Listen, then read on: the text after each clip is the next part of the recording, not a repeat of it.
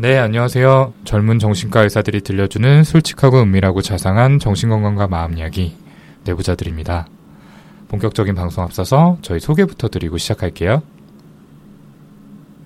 네, 안녕하세요. 윤희우입니다. 안녕하세요. 허규영입니다. 예, 그리고 저는 오동훈입니다. 자, 이번 시간은 노답, no no, 뇌답, yes! 시간이죠. 예. 저희가 청취자분께서 보내주신 사연을 바탕으로 거기에 맞는 답을 드리는 그런 시간입니다. 오늘은 어떤 사연이 준비되어 있을지 허경 선생님 목소리로 한번 들어보도록 하겠습니다.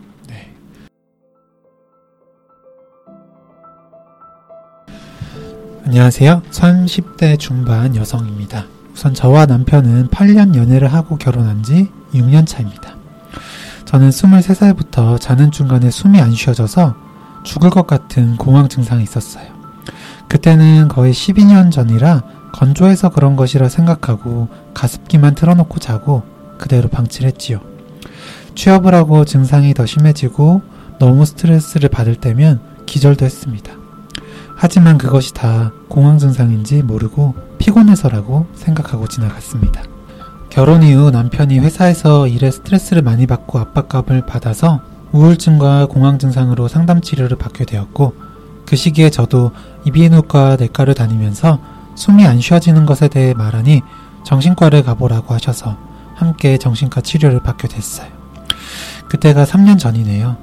남편은 한 선생님과 3년간 상담 치료를 받았지만 저는 상담을 받는 것도 잘해야 한다는 강박감에 그 시간이 너무 고통스러웠습니다. 그러다가 저희에게 큰일이 일어났습니다. 그 사건으로 트라우마가 상당했습니다. 자세히 말하고 싶지만 말할 수 없는 부분입니다. 양해 부탁드립니다. 사회적으로 공격도 받고 회사 생활이 불가능할 정도였습니다. 한 개인의 가치관이나 존엄성이 사라져버리는 상황이었고 주변 권유로 둘 다 심리평가를 받았습니다. 둘 다 심각한 상태로 결과가 나왔는데 저는 보호병동에 긴급 입원하라고 해서 입원했습니다. 그리고 다른 병원에 개방병동으로 옮겨져 2주간 입원 치료를 받았었고요. 그게 1년 전입니다. 그 시기에는 자살도 생각하고 저희 부부에게는 정말 힘든 시간이었어요.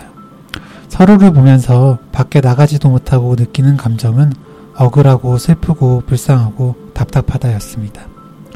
억울한데 말할 수도 없고 잘못한 것도 없는데 죄인이 되어 숨어 있어야 하는 것이 너무 괴로웠습니다. 반년간의 휴직 후 복귀를 했는데 저는 회사에서는 아무렇지 않은 척을 하지만 퇴근하고 돌아가면 기절을 하고 출근 준비를 하면서도 기절을 해서 복귀 3개월을 못 채우고 다시 1년간 휴직 중입니다. 저는 지금은 졸피뎀 없이는 잠을 잘 수 없고 불안과 우울증 약을 복용 중이지만 피류시 약으로 하루 최대치를 먹어도 불안이 떨어지지 않아요. 남편도 잠이 오지 않을 때는 졸피뎀을 먹고 불안과 공황장애를 안고 회사를 다니고 있습니다. 간략하게 증상과 현재 상태를 말씀드렸는데 제가 궁금한 것은 처음에 위기가 닥쳤을 때는 서로 의지하고 조심하고 위로하면서 지냈는데 시간이 지나면서 서로 너무 힘든 모습만 보고 무기력한 모습을 보다 보니까 부부 문제까지 문제가 심각해지고 있어요. 남편이 퇴근하고 집에 돌아오면 너무 불안하고 긴장됩니다. 남편을 너무 사랑하지만 제가 너무 괴로워서 보기가 힘들어요. 제가 느끼는 불안감의 대부분은 남편이 느끼는 불안감이 저에게 옮겨오는 느낌입니다.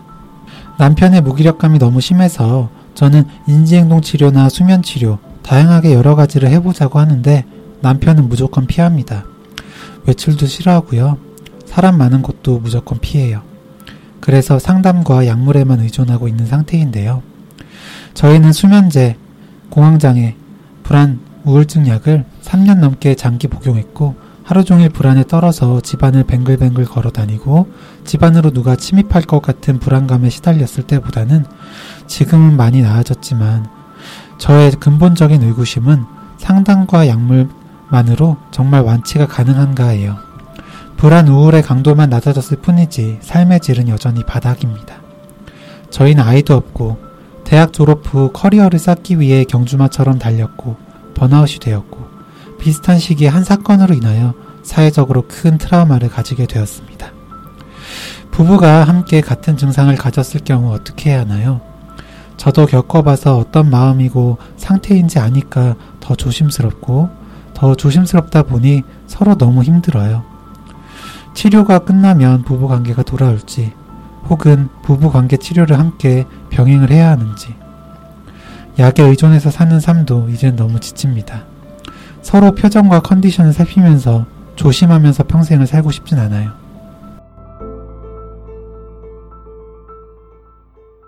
네, 사연 잘 들어봤습니다. 어, 원래 10년 전부터 이 사연자분께서는 공황 증상으로 힘드셨는데 약 1년 전 있었던 어떤 일 이후로는 정말 힘든 시간을 보내고 계신다고 하셨습니다. 어, 존업성, 가치관이 모두 사라질 정도의 일이다 이렇게 표현을 해주셨는데 어떤 일이었을지 짐작도 잘 가지가 않는데요. 이 표현이 주는 무게가 굉장히 무겁게 느껴져서 참 음. 염려가 많이 됩니다. 그리고 지금도 그 일이 계속해서 영향을 주는 것 같아서 안타깝기도 하고요. 네. 네, 그래서 폐쇄병동이라고 말씀하셨는데 그 보호병동에서도 입원 치료를 받으셨고 이후에 개방병동에서도 2주 정도 더 입원 치료를 이어서 받았다고 하셨는데 정말 심각한 상황이었던 것 같아요. 자살도 생각했다고 하셨고 이 자살 사고 충동이 너무 심해서 입원 권유를 받으셨던 거 아닌가 그런 생각도 들었고요. 네, 맞습니다. 이 사연자뿐만 아니라 남편께서도 정말 힘든 시간 중에 있죠. 음. 네.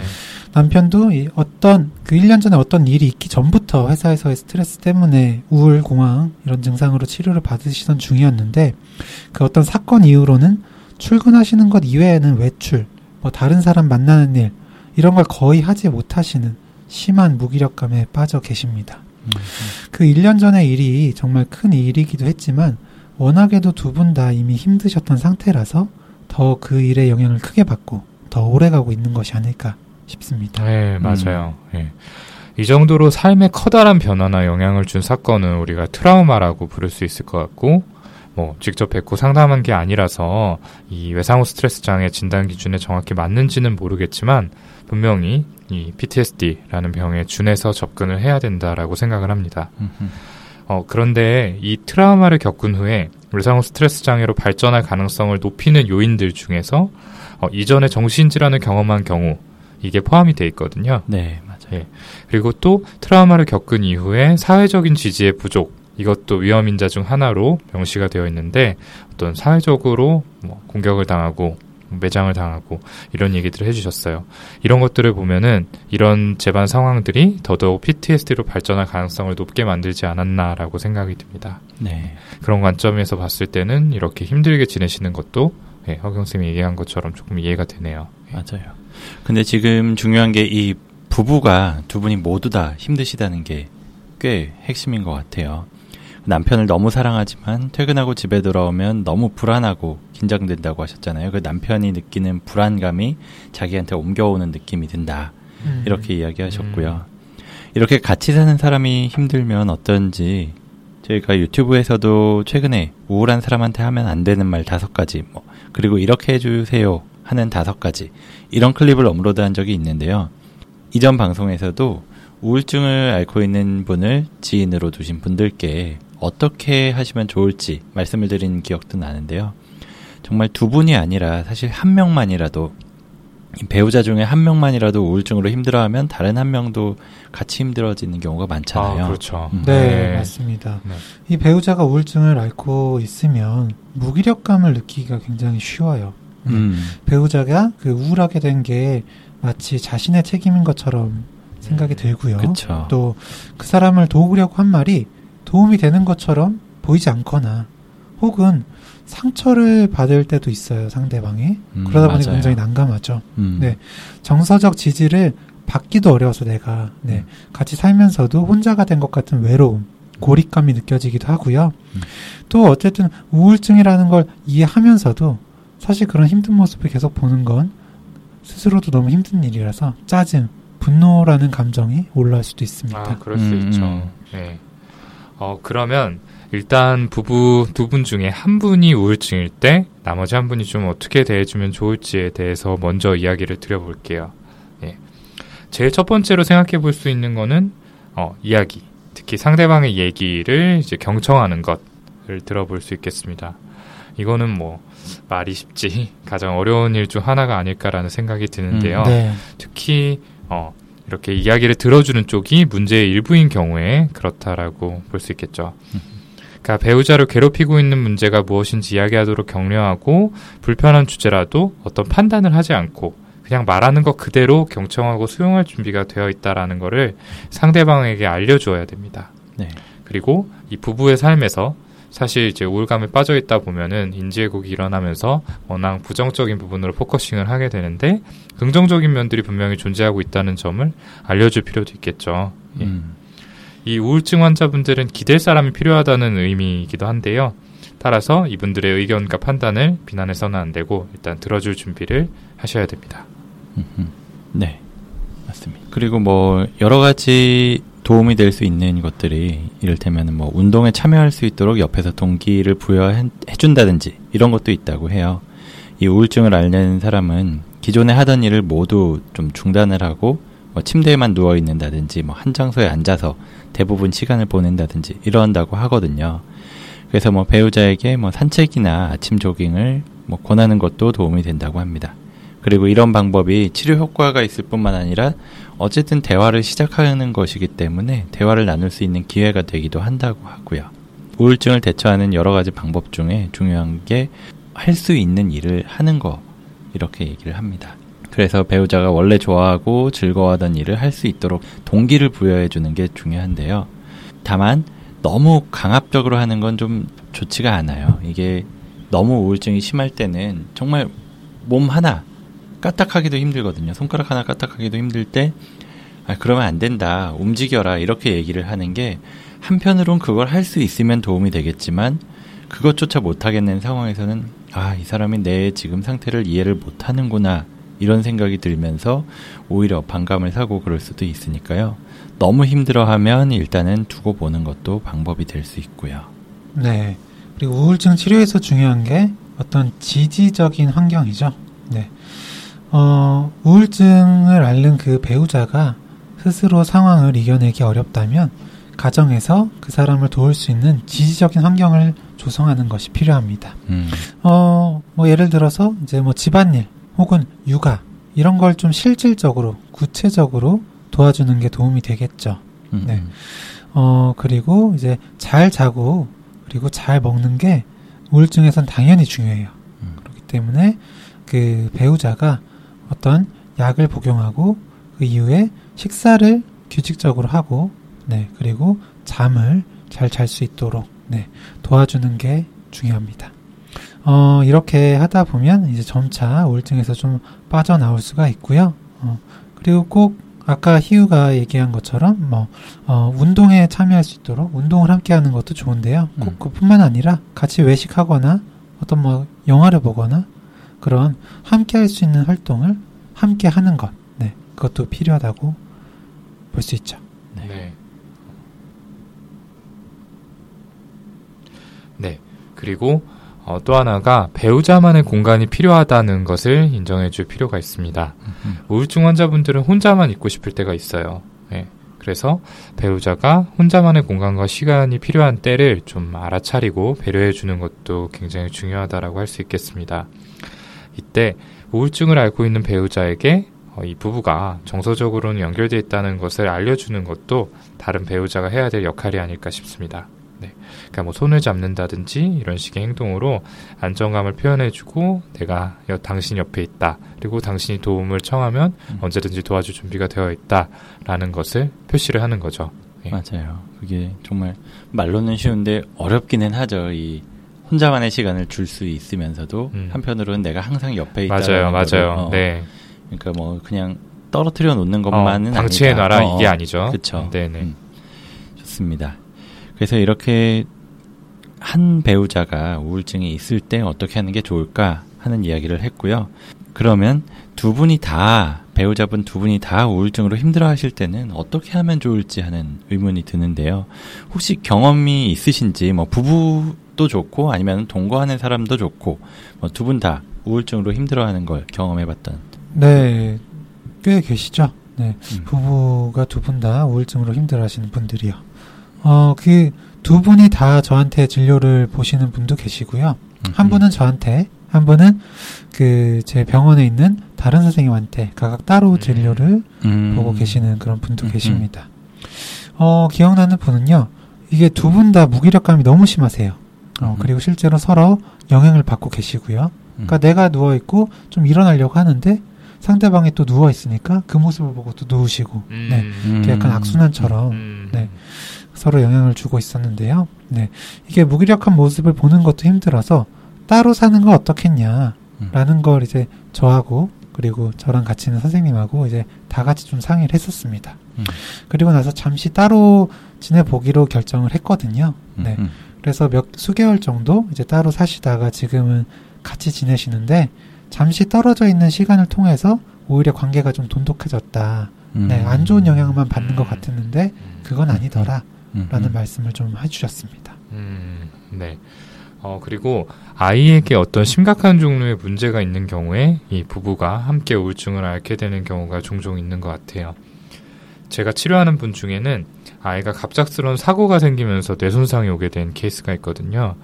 이것 때문에 가정 내 여러 가지 문제가 생기고 결국엔 부모님 두 분이 모두 우울증이 발생을 해서 치료를 받고 계십니다. 약을 복용하면서 뭐 수면이라든지 뭐 식욕이라든지 이런 이제 외현화된 증상들은 상당 부분이 좋아지기는 했는데 여전히 뭐 그 안쪽에 아이에 대한 죄책감이라든지 뭐 상대 배우자에 대한 약간의 원망감 그리고 아이 상태가 앞으로 변화가 없는데 내가 이 아이를 과연 잘 케어할 수 있을 것인지 여기에 대한 일종의 무망감 이런 것들이 많이 자리를 잡고 있는 것 같고요. 그래서 여전히 좀 많이 힘들어 하시는 것 같아요. 네.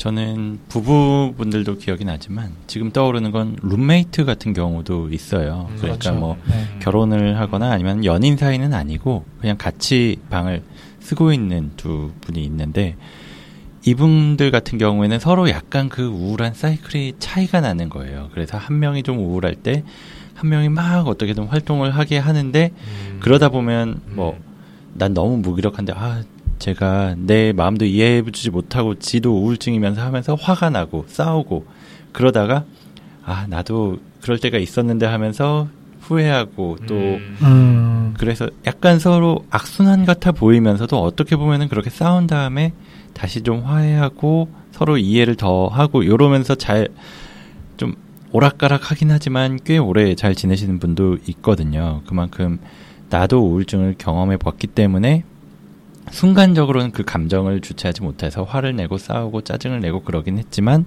결과적으로는 더 깊이 이해를 하고 더 돈독한 사이가 될 수 있는 그런 관계도 음. 봤었고요. 음. 네. 그래서 이렇게 정말 다양하고 또 그렇게 다양한 만큼 일관된 답 또한 없는 것 같아요. 그래서 좀 구체적으로는 이 사연자분께 어떤 조언을 좀 드려볼 수 있을까요? 네. 일단은 네. 그 이 사연자분께 네, 먼저 드리고 싶은 말씀은요. 그 사연자분의 성격적인 부분이 병에 미치고 있는 영향에 대해서 생각을 좀 해봤거든요. 이 대학교 졸업 이후부터 마치 경주마처럼 달리는 삶으로 인해서 번아웃됐다. 음. 라는 부분이 좀 눈에 들어왔어요. 네. 23살부터 수면 중 공황 증상도 나타났었고 또 상담 중에도 이 잘해야 된다는 부담감에 진행하기 어려워하기도 하셨었죠. 네. 음. 지금 너무 힘드시다 보니까 빨리 좋아졌으면 하는 마음은 정말 너무나도 잘 이해가 되는데요.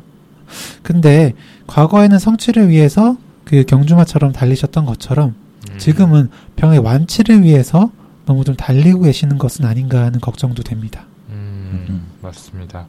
여전히 힘든 부분이 많이 남아 있으시겠지만 어, 스스로 사연에서 얘기를 해주셨던 것처럼 과거에는 하루 종일 불안에 떨어서 집안을 계속 걸어다니고 또 누가 침입할지도 모른다라는 생각 때문에 괴롭고 어, 이때보다는 지금이 이제 많이 나아졌다라고 하셨거든요. 음. 그러니까 삶의 질이 여전히 낮고 힘든 증상들도 많이 남아 있지만 너무 많이 조급해 하시지는 않으셨으면 좋겠어요. 음. 그러니까 이 사연자분께서 남편분 역시 좀 빨리 좋아졌으면 하는 마음이 있으시다 보니까 뭐 인지행동 치료라든지 수면 치료라든지 이런 것들을 권하고 계시는데 어, 이런 것들이 한편으로는 남편분에게 조금 이른 게 아닌가라는 생각도 들거든요. 그러니까 음. 남편분께서 뭐 외출도 꺼리시고 대인관계도 피하고 있고 이런 상황이지만 일만큼은 계속해서 해 나가고 계시잖아요. 사실 이것만으로도 굉장히 힘들고 에너지를 많이 쏟는 지치는 일일 것 같은데 다른 치료, 물론 치료라고 하더라도 이런 것들을 할 여력이 있으실까라는 생각은 좀 듭니다. 네, 그리고 좀 안타깝지만 뭐 처음 치료받기 시작해서부터 두 분이 같이 약을 드신 지는 한 3년이 넘게 지났다고 그러셨고 뭐 일이 있은 지도 한 1년 정도가 지나셨다고 음. 했는데 이렇게 지난 지금에도 이렇게 증상들이 많이 남아 있는 걸 보면 어쩌면 좀 더 장기적으로 갈 가능성도 있어 보여요. 사실 그런 만큼 더 길게 보시는 것 가 중요하고요. 남편한테 너무 조심스럽다 이렇게 이야기하셨는데 남편의 말이나 행동, 뭐 증상 여기에 대해서 평가하지 말고 판단하지 않는 건 좋지만 그렇게까지 또 조심하실 건 아니에요. 어쨌든 두 분 다 힘드신 만큼 서로 힘든 걸 좀 공유하고 공감하고 지지하는 것도 좋지만 한편으로는 지금 증상 이외에 두 분이서 각자 아니면 혹은 함께 할 수 있는 생활에 대해서도 좀 더 이야기를 하고 포커스를 맞춰보면 어떨까 싶기도 합니다. 그리고 또 한 가지 서로 너무 지쳐서 힘든 이야기는 그냥 치료자나 상담사에게 하면서 조언을 구하는 것도 좋을 것 같고요. 네. 남편이 사연자분께 바라는 것은 있는지, 혹시 서로 이야기하고 싶은 게 있는데, 서로의 우울증 때문에 이야기하지 못하고 있는 부분이 있다면은, 부부 상담을 받아보시는 것도 방법이 될 것 같아요. 음, 각자의 시간을 확보하는 것이 또 필요하다면은, 그런 이야기를 나눠보는 것도 괜찮을 것 같고요. 음, 그것도 부부 치료에서 다룰 수 있는 내용이죠. 예. 저도 허경 쌤이 얘기한 것처럼 두 분이 함께하는 부부 치료가 좀 도움이 되지 않을까라는 생각이 듭니다. 그러니까 꼭 부부 관계에 근본적인 문제가 있어야만 부부 치료를 받는 게 아니잖아요. 그러니까 두 분이 함께 큰 일을 겪었다라고 하셨는데 앞에 제가 언급했던 사례처럼 어떤 일이 처리되는 과정에서 발생한 여러 가지 감정들 그리고 그 중에서도 특히 상대방에 대한 원망감 이런 것들이 내면에 남아서 서로 마주하기를 좀 어렵게 만들지도 모른다는 생각이 듭니다. 예. 어, 이외에도 상담에는 여러 가지 기법이 있고 또 당장은 아니고 뭐 언젠가는 사용할 수 있는 트라우마를 다루는 치료 기법들도 존재를 합니다. 예를 들어서 트라우마 이후 그 사건과 자기 자신 그리고 미래에 대한 어떤 부정적인 사고 그리고 믿음 이런 것들을 밝혀내서 이런 사고가 과연 타당한 것인지를 확인해보고 보다 그것들이 부정적이라면은 적극적이고 현실적인 대안 사고를 만들어내는 종류의 그런 인지 치료 같은 것들이 존재를 하고요. 또 심한 불안 자체를 조절하기 위한 호흡 훈련, 이완 훈련 등을 포함한 행동 치료가 있습니다. 이런 것들을 합쳐서 저희가 인지 행동 치료다라고 부르는 거고 아마 사연자분도 이 부분에 대해서는 알고 계실 것 같아요. 예. 네, 아까 말씀드린 것처럼 이런 것들은 뭔가 어, 그 치료가 효과적으로 발휘될 수 있는 타이밍이라는 것들이. 존재를 하기 때문에 꼭 지금 치료하시는 의사 선생님하고 상의하셔서 결정을 하셨으면 좋겠습니다. 네. 그다음 그 트라우마 사건이 정확히 뭔지를 말씀을 안 해주셔서 사실 이게 적용이 될진 모르겠지만 아무튼 트라우마에 대한 어떤 치료 기법 중에서 안구운동 민감소실 재처리 요법이라는 게 있어요. EMDR이라고 부르는데 이건 여러 가지 정신치료의 효과적인 기법들하고 더해서 대뇌의 정보 처리를 자극하기 위해서 안구운동 아니면은 두드리기, 소리 같은 규칙적인 양쪽에서 주어지는 자극을 이용한 한 가지 치료 방법인데요. 어떤 목표가 되는 외상, 트라우마 기억을 정해서 그 관련된 이미지나 감정, 신체 감각 같은 걸 떠올리고 이것과 관련된 부정적인 인지 그리고 대체할 수 있는 긍정적인 생각을 확인하는 방법이에요. 그래서 이 치료 과정을 통해서 초반에 찾았던 긍정적인 인지를 치료 목표인 외상 기억과 연결을 해서 역시 양측성 이 자극을 통해서 주입을 하는 과정을 거치는데요. 이걸 통해서 계속적으로 긍정적인 인지는 점점점 강화가 되고 부정적인 인지는 점점 소실될 때까지 굉장히 오랫동안 재처리 과정을 반복하는 것인데 이 기법이 그 트라우마를 치료하는 데 있어서는 굉장히 효과적인 방법이라고 알려져 있으니까 이걸 역시나 한 번쯤 상의를 해보시는 게 좋을 것 같아요. 네, 참 증상 자체도 다뤄야 되고, 네, 또 트라우마에 대해서도 다루시는 것이 필요해 보이고, 네. 또 부부 관계에 대해서도 다루셔야 되니까 네, 참 음. 너무나도 큰 어떤 산이 앞에 있는 것 음, 같은 음. 예, 느낌이시지 않을까라는 생각이 드는데요. 음. 어, 저희가 여러 번 드리는 말씀인데 가족, 특히 배우자는 치료자가 아닙니다. 네. 너무 서로의 표정을 살피면서 에너지 소모하는 건, 어, 좀 줄이시고요. 네. 나아지지 않는다고 해서 힘든 것도 줄어들었으면 좋겠습니다. 음. 어, 분명히 더디지만 이런 긴 기간 동안 조금씩 나아졌던 것처럼 분명 평생을 이렇게 힘들게 살지는 않으실 거예요. 네. 심한 우울증 때문에 부정적인 생각이 들고 그것 때문에 지금 삶의 질은 여전히 바닥인 것 같고 미래에 대한 희망도 더더욱 없는 것 같이 생각이 드시겠지만 우울증 때문에 저는 더 그렇게 보이는 부분이 분명히 있을 거라고 생각합니다. 네. 우울증이 거치고 나면 네. 분명히 좀 더 상황을 객관적으로 보실 수 있게 되고 음, 네. 음. 희망도 음. 찾으실 수 있을 거예요. 네, 좋습니다. 어, 오늘 방송은 이 정도에서 마무리를 지어보려고 합니다. 어, 참 마음이 무거워지는 사연이었는데 사연자분들께 그리고 사연자분과 사연자분의 남편 이두 분께 저희가 드린 말씀이 또 작은 도움이나마 됐으면 하는 바람이고 어, 하루빨리 조금 마음의 안정을 찾으셨으면 좋겠습니다. 저희는 다음 시간에 더 흥미롭고 유익한 내용들을 들고 다시 찾아뵙도록 하겠습니다. 감사합니다. 네, 감사합니다.